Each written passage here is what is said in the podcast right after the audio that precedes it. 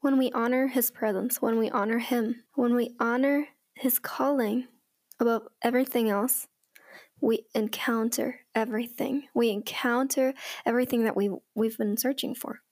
And I've had so many conversations with people who are fighting with one hand in the world and the other hand looking for what God has for them. And I just want to encourage you if you're looking for this abundant life that God has for you, if you're really looking for that, for the promises, for the fruit of the Holy Spirit, this step of putting His presence in the first place, of saying, okay, I have a thousand things to do today, but I'm going to get up and first I'm going to look for Him. First, I'm going to honor His presence with all of my time, with all, every single day. And that is the door of entering into those pr- promises, the door of entering everything that we've looking for, all of the questions that we have, they get resolved in this point of putting him first, of honoring his presence over everything. And I love worshiping with you guys because I know that you guys are people that love his presence and that's why you're here worshiping with us. And that's why you're coming on, on Thursday to worship with us. Yeah, I just want us to guard this heart in, in every moment of our life that His presence matters more than ever, any other thing. Jesus, I pray that you give us this revelation this morning of what it means to be called, what it means to live in the plans that you have for us. Amen. Okay, who of you guys is called by God? Okay, two, three, five. Okay, I don't know if your arms are hurting or what is happening, but who is really called by God? Okay, and who lives in those called? Who is 100% sure that you live in the plans that God have, has for you? Okay, uh, maybe some of you are asking why I'm asking you this. I came to listen and not to respond. But there's promises of God that will happen no matter what this thing will happen if you like it or not, is that Jesus said that he will come back. Who's excited? Okay, I'm so excited. But there will be this day where Jesus comes back. And this promise, if you like it or not, he will come back. And if you do something or if you don't do anything, he will come back. You can not follow Jesus, but he will still come back. You can not give his life to him, and he will still come back one day. And like this, there's so many promises in the Bible that God or Jesus gave us in the Bible that those things will happen just like that, no matter what, because he said it and those are his plans. But later, where it gets a little bit more complicated, there are promises in the Bible that won't happen like that, no matter what. They won't happen automatically. There's promises, there's callings in the Bible that God wants to pour out, that God wants to give. And I don't think that you have to be qualified in like a specific way, but what happens with the plans of God is that when you enter in the plans of God, you enter like imperfect. Or at least it was was like that with me. You enter that plan imperfect without the capacity of doing it, without knowing anything. And 100% unqualified for this. And I don't know any person that entered his plans differently. Every single person entered like that. Because the calling that God has aren't for those who know everything and who have everything.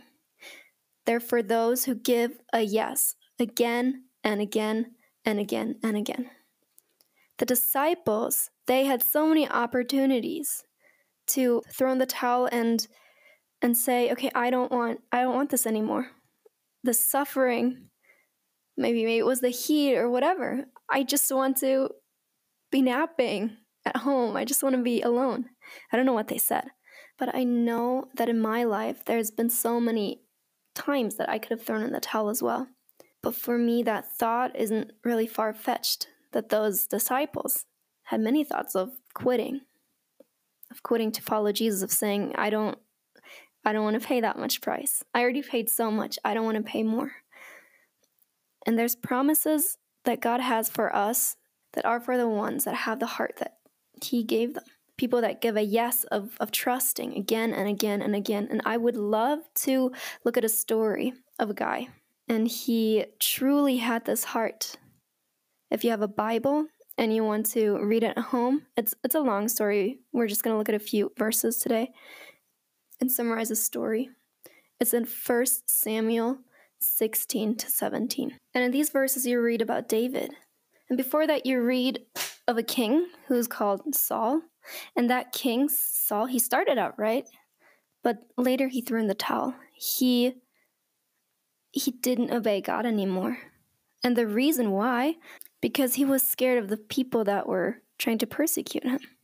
And when a leader is scared about the opinions of other people, he can't lead correctly. He can't lead in a strong way, can't lead in a way that God wants him to lead. And so God said, Okay, I can't work with him. We need a different one okay, who do we have here? And he said, okay, I found a guy who really has a heart like I have it, who has a heart like God has, like God is. A, a, a man of my heart. And later, Samuel, he, he goes searching for this guy and he finds this family with tons of sons, and one son after the other. Okay, one, one has like a lot of muscles. A different one has really good hair. And so he goes from son to son. And every single time God tells him, okay, this guy isn't it. And then he goes to the, the youngest, who was working in the field where, where the, even the father thought, my son, he's not qualified to be to be king. Maybe this son, maybe the other son, but the youngest one, no, he's not strong enough. Don't, I, I won't even bring him. And God says, okay, exactly that guy, because he has a heart like I want it. And if you want to walk in the plans of God, the most important is to cultivate obedience the most important is to cultivate a yes day after day after day. Can I share a secret with you guys that I won't share, or that you hopefully won't share with other people? I've never been trained to plant churches. I've never been trained as a pastor. Don't tell other people, okay? But God, for four years, He called me from one from one place to the other. The only thing that I had is to listen to his voice and do the things that he told me. For example, I think I've shared this before, but I'm going to share it anyways. Um, we went to Nepal, and Abby had the feeling that we should go to Asia. So I wanted to, go there, I wanted to fit in, and um, I wanted to learn the language. And then I found out that there weren't even even books to learn Nepali from German to that language. So I bought a, a book that does it from English but I didn't really have time. So I, I got there and I couldn't speak it. So the the base of the missionaries that we went to, most of the missionaries, they just went on vacation and we didn't know that. But we got there and there wasn't anybody with who we could work there. There wasn't weren't any translators and we didn't know what to do. So I got up in the morning and I started praying and normally I'm, I'm very bold and I love adventure and I love challenges. And and that morning, I just opened my Bible and I started praying. And that thought came, don't share that with other people. But but the thought came, okay, Manuel, how how dumb are you? What how stupid are you? What are you doing here? You don't have a plan. You don't have a tr- translator. What are you going to do? And I'm there and I'm I'm questioning like what am I doing here? What am I doing in in a country where I don't even know the language. And later I heard the voice of the Holy Spirit, and he said, Okay, just chill, calm down. I have it. I have it all. And that is the incredible when God speaks to you about the plans He has for you. He doesn't give you all of the details. And the only thing that He says is, I've got it. Don't worry. I was like, okay, okay, what do I do next? But in that point, you have to make a decision. And that decision is either laugh about what the Holy Spirit just said or trust Him. And I decided to trust Him in that moment. I said, I don't know how, but if you have it, okay, let's go. So the best idea that we had is to take a taxi in the town, in the center of the town, because that's where the people are. And we got out of the taxi and walking two minutes on the street, a guy came up to me speaking in English and I was like, wow, you speak English? And he was like, yeah, of course. Speak English, what do you want to talk about? And so I shared about Jesus with him, and we're here to pray for people, for the sick, and for the addicted. And he was like, Yeah, okay, I'm Buddhist, but could I translate for you today? I was like, Okay, let's go. And so the Buddhists that didn't even believe in Jesus walked with us the entire day when we were ministering to the sick, praying for miracles, and to the addicts, um, because it was like a zone of traffickers. Um, for some reason, they, they always speak to me. But there was this this mission field open and God provided the translator. And then the end of that day, the, the translator told me, he was like, okay, what you what yours are doing, it's cool. I like it. I know that I'm not Christian, but I like what you're doing. Why don't you come to my town? There's many sick people, a lot of children that need to listen or need to hear of Jesus. And I was like, okay, let's go. So, with every single plan that God has for your life, sometimes He shows the last part, sometimes He shows the next step. A lot of times, what happens is that the details in the middle, He He won't show you. And I just want to encourage you today that you don't laugh about what the Holy Spirit tells you, that you don't take it lightly when the Holy Spirit speaks whether it's with a lot of details or not, because most of the people that I know that God called into his purpose, God called to step into his calling, a lot of times they enter without knowing what the next step is. They they don't have any idea where to live, what they will live off or what they will do.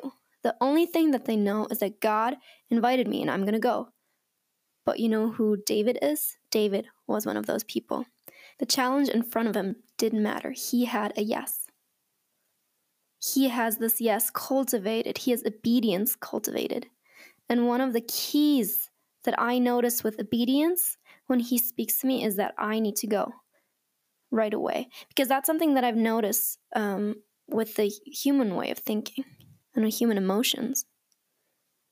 The human way of thinking is of hearing something and then overthinking it 1,000 times or at least in the in the German mindset, we do that. I don't know what it is or how it's like here, but in Germany, you hear something of God and then you analyze it and then you analyze it. And we can analyze something so much or so well that I'm not even sure if it was God speaking. Why? Because I've doubted so much if I listen to God or not.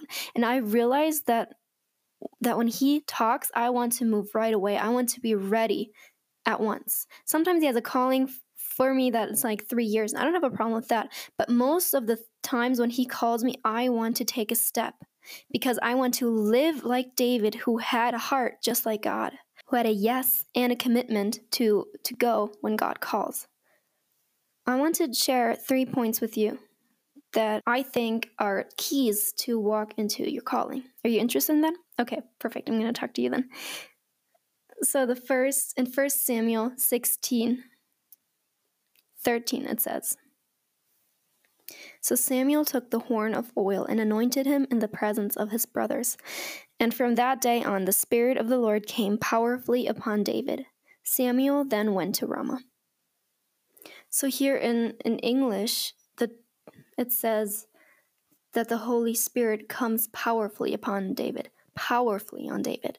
So, what fascinates me here is that I love about the Holy Spirit is that you don't receive it and that's it. So the sadness is that a lot of people treat the Holy Spirit like that. They received him like ages ago.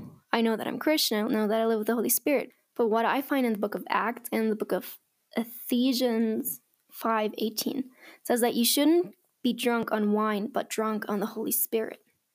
And to fill yourself with the Holy Spirit. So when you look at the, the tense of this ver- verb to fill, it's something that you do constantly. It doesn't say that that it, okay, then you drink something here or there or every now and then, but it's something that you do constantly. So one of our missionaries, Sophia, she has a bottle that's like two or three liters. It's just huge, and it has like has like a schedule on the outside. Um, like at nine you have to drink until here. At ten you have to drink until here, and for the entire day. And fascinates me that it seems to be that she she's drinking enough water. She's staying hydrated every time that I see her. She's filling that bottle up. Abby once thought it was really funny to fill that bottle up without her knowing, and Sophia was was thinking she didn't drink enough that day. And that is what it means to be full of the Holy Spirit. It means to have friends around you that think that it's funny to challenge you to fill yourself up more and more and more. Fill yourself up with more because there's a revelation there's never enough. Sadly, a lot of churches, and I don't want to accuse anybody, I just want to be conscious that this could happen to, to me. That it's easy to think I have the Holy Spirit instead of constantly refilling yourself and cultivate this intimacy with Him. Okay, here it says that the, the for the calling of David, it was important to have this baptism of the Holy Spirit. I want to suggest that in the in the New Testament, it's not only one filling of the Holy Spirit, because it says that the Holy Spirit was filled out abundantly. So that means that, yeah, to fill yourself constantly with the Holy Spirit. If you don't know how to refill yourself with the Holy Spirit, you can't walk in the calling that God has for you. Because the calling that He has for you is impossible in your own strengths. It's impossible to only learn something. Because of that, I started with saying that I've never learned how to be a pastor. I never went to seminary. But what I learned is to fill myself up with the Holy Spirit. And you know what? The Holy Spirit is very good in teaching you how to be a pastor. He has so much wisdom because when I don't have it, He has it. He is inside of me. The only thing that you need is to learn to fill yourself with His Spirit, to really cultivate an intimacy with the Holy Spirit. When I see people full of the Holy Spirit, I don't doubt to give them responsibility because I know that they have a humble heart and that they have the Holy Spirit. Holy Spirit will show them and they will go on with it. But when people aren't full, it's hard for me to trust because they're going to try to do it in their own strength. And so it's so we have to learn to be full of the Holy Spirit. Let's pray a little bit. Father, I want to give you this morning. What else do you want to say? What do you what else do you want, Holy Spirit? So in 1 Samuel 17, 34 to 36, it says, But David said to Saul, Your servant has been keeping his father's sheep. When a lion or a bear came and carried off a sheep from the flock, I went after it, struck it, and rescued the sheep from his mouth. When it turned on me, I seized it by its hair, struck it, and killed it.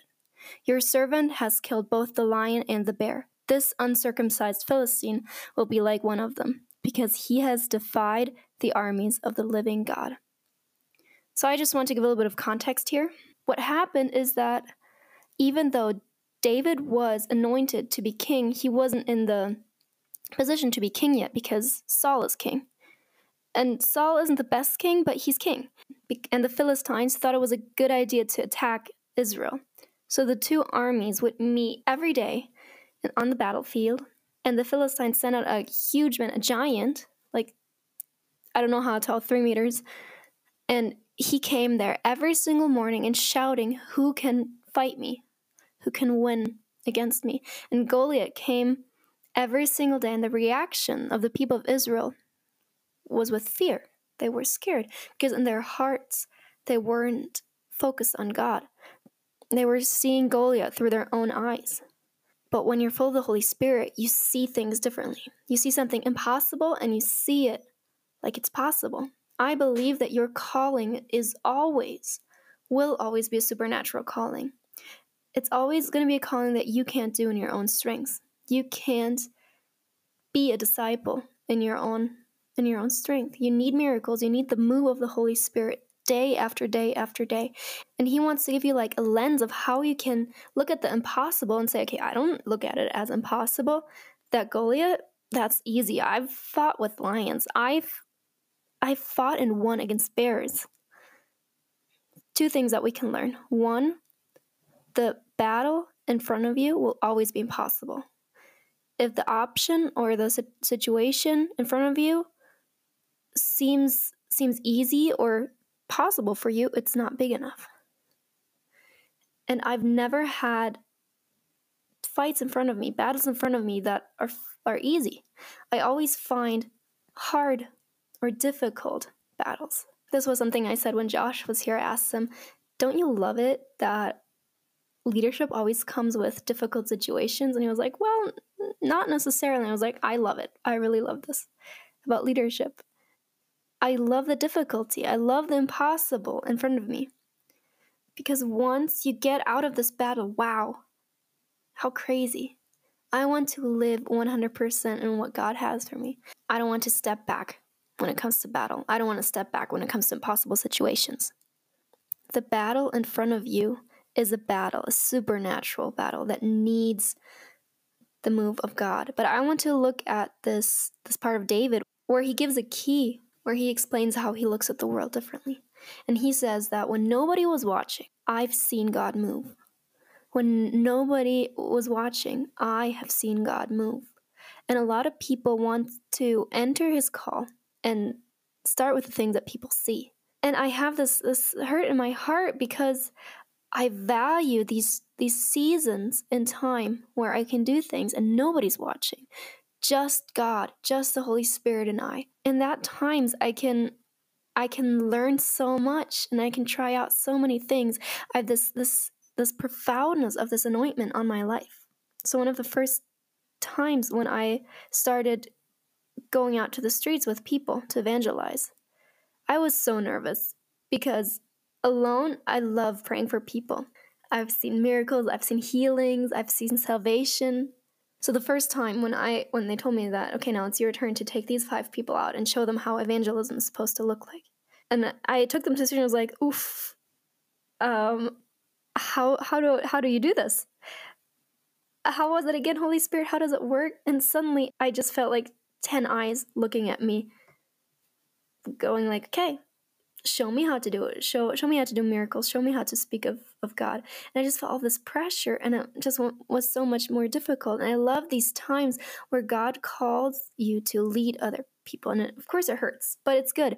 But it's a healthy part of your growth. But I also value the times where he and I, solo the two of us, and he's preparing me, and I'm killing lions, and I'm killing bears, I'm walking in the power of the Holy Spirit, and nobody's watching. The good thing when nobody's watching is that nobody can criticize me. But as soon as I do it in front of other people, something really interesting happens here. Uh, yeah, I'm just going to jump to the reaction of the of the brothers. In verse 28, it says, when Eliab, David's oldest brother, heard him speaking with the men, he burned with anger at him and asked, Why have you come down here? And with whom did you leave those few sheep in the wilderness? I know how, conce- how conceited you are and how wicked your heart is. You came down only to watch the battle. I believe that this is something that doesn't always have to happen, but in my life it has happened. And because of that, I want to give you the key of how to treat that or how to deal with that when I remember when God called me to be a missionary. The people closest to me, they didn't like it. They don't didn't like these plans at all. My parents were advising me to first go and study and to have a career first and then go into the mission field. Because what happens if God changes his mind? Then you can't be missionary anymore. What are you going to do then? It's like, okay, good thought. And I started praying, Holy Spirit, what do you what do you want me to do? I want you to go to the mission field. And a lot of times, the steps that God asks us to do aren't always understandable. They're, they're not always understood by human thinking because God, He's more interested in your heart trusting Him than you understanding everything. And because of that, He guided me to the waters to take steps on the water where there's no security, where you don't know all the steps. Because in those years, a trust will grow in you, Manuel, and, and in me, God, that you're going to have this closeness, and that is what you need later. That is what God wanted to build up in my life. And so, if you're in a point in your calling where God is guiding you and you don't understand the next steps and you don't have the entire plan in front of you, my advice is to just relax.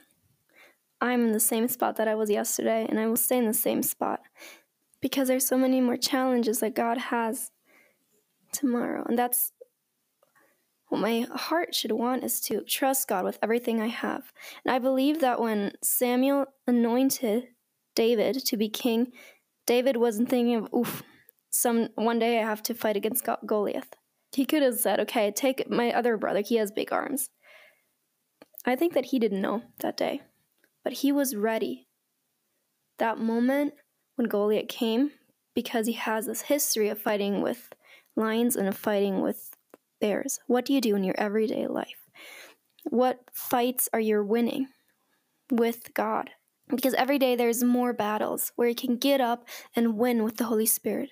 Have you noticed how many sick people are on, from your house to your place of work? You enter the, the metro and there's a field of missions there. Preach the gospel, pray for the sick. Every day there's a chance to take on a battle that you can win with the Lord. And here's what happens a lot of people have closed eyes to these battles. No one, not a single one of the soldiers of Israel were feeling like going up and fighting Goliath. I believe that if there's there had been a single one that had the trust in God that he could win against Goliath, he would have gotten up and fight Goliath. But no one, no one had this attitude, and they lost this victory that they could have had. Because what require what victory requires is a heart that says, I'm ready, God, use me. However you want me, whenever you want me, use me. I don't understand it, I don't know how. Perfect, use me. And my only wish today is for you to leave this preaching today. And if you didn't learn anything else, but if you can leave and say, okay, from today on, I'm going to live with an attitude of heart that when He speaks to me, I'm going to go. That yes, my God has my yes. I'm going to give Him everything because this is the secret of seeing victory that God has for you.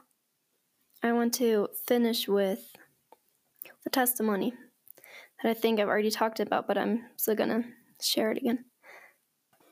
So, Reinhard Bonnke, one of the greatest evangelists um, if you look at his page of his online page, his web page of CFAN, um, it's him and his successor and the people, his team around him. Think they've led over 75 million people to Christ, something like that. A lot of, of zeros after that number when you look at it, and it's incredible what they have seen. And I think that it was him who said that when God called him, God told him that you are my first choice. I asked two other people before you, and they told me no. With all of the love, I asked you before who lives in their calling? And I just want you to take this question with you home because I think it's easy to be in church and think to, that you're in your calling. And I only feel that there's a little bit more. There's more that God has for you. There's more that He has for me, even. We can't be satisfied with thinking, okay, I am in everything that God has for me already. Because when you really live in your calling, that that tomorrow there's more. Sometimes I need Josh to come and to shake me a little bit and and say, okay, we can do more. There's more churches to plant, there's more miracles to see. We can do more. Because this is what I remember that I don't want to be comfortable in what I'm doing today. I always want to have this heart this bold heart and ready heart of saying, okay, what other adventure is there today? What other battle can I win today? where are you going to use me, Holy Spirit? And I want to finish and just pray with you guys. I want to pray that God will will start forming this obedience in us. And but here's what happens: this obedience and that and that willingness of going and questioning or asking, okay, what is in front of me? I haven't seen it just come, you know, on the people. But I think that this this comes to place in the presence of God, but it requires your resp- responsibility of what you're going to do with that. So tomorrow, get up and you say, okay, God, what battle are we going to win today? Where can I give you my yes? And I promise, if you learn to win the battles against the lions and the bears in your life, small things where nobody's watching. When God calls you to something bigger, you are already trained. And you say, okay, easy. Give me a few rocks. I'm going to go with my God because I know the strength that He has. But we have to train this in the daily life, day after day, of fighting battles. So tomorrow, get up and say, okay, God, I want to give you my yes. What adventure do we have? What battle can I win with you? And I'm not saying fighting battles, I'm saying winning battles because God is victorious. Father, I pray that right now you're you start to examine our hearts. I feel that we should be doing a prophetic act for whoever wants to, but I feel that we should do this prophetic act over Kaleo. We should kneel down, just like we kneel down in front of a king and say, Okay, God, here I am, use me. And whoever wants to can do this prophetic act with me. But I believe that God wants to break and to move this, this mentality in Europe, and He wants to send His servants. He wants to send His sons and daughters and say, okay, or that say, send me, God. With your own words. Just tell Him that to send you. Tell Him to send you. You are King of Kings, Lord, and I don't know why we start to think that we know it better than you. We want to repent of this mentality in Europe of thinking that we understand it better than you. We repent where we have thought that. And we shout, Father, send us. Send us into the nations. Send us to, to bring the things that you have prepared. Send us to live in this prophetic calling that you have for us. We are here, Lord. Send us. Send us. Give us an obedient heart, a heart that's ready to follow you around every corner that you turn. Send us, Jesus. I declare that over the Church of Kaleo Madrid, that this will be a place where people grow in obedience a church known for obedience, and a church known for this readiness of searching God. Father, break every chain and make us free to flow, free to follow this calling, just like David. Break the change over us today. Make us free to be ready at every corner, at every turn. You're holy all of this tiredness, I break it in the name of Jesus. Readiness. Just grow in the hearts today. Use us, Lord. Holy are you. Use us. I don't want to miss out on the promises that you have for us, Lord.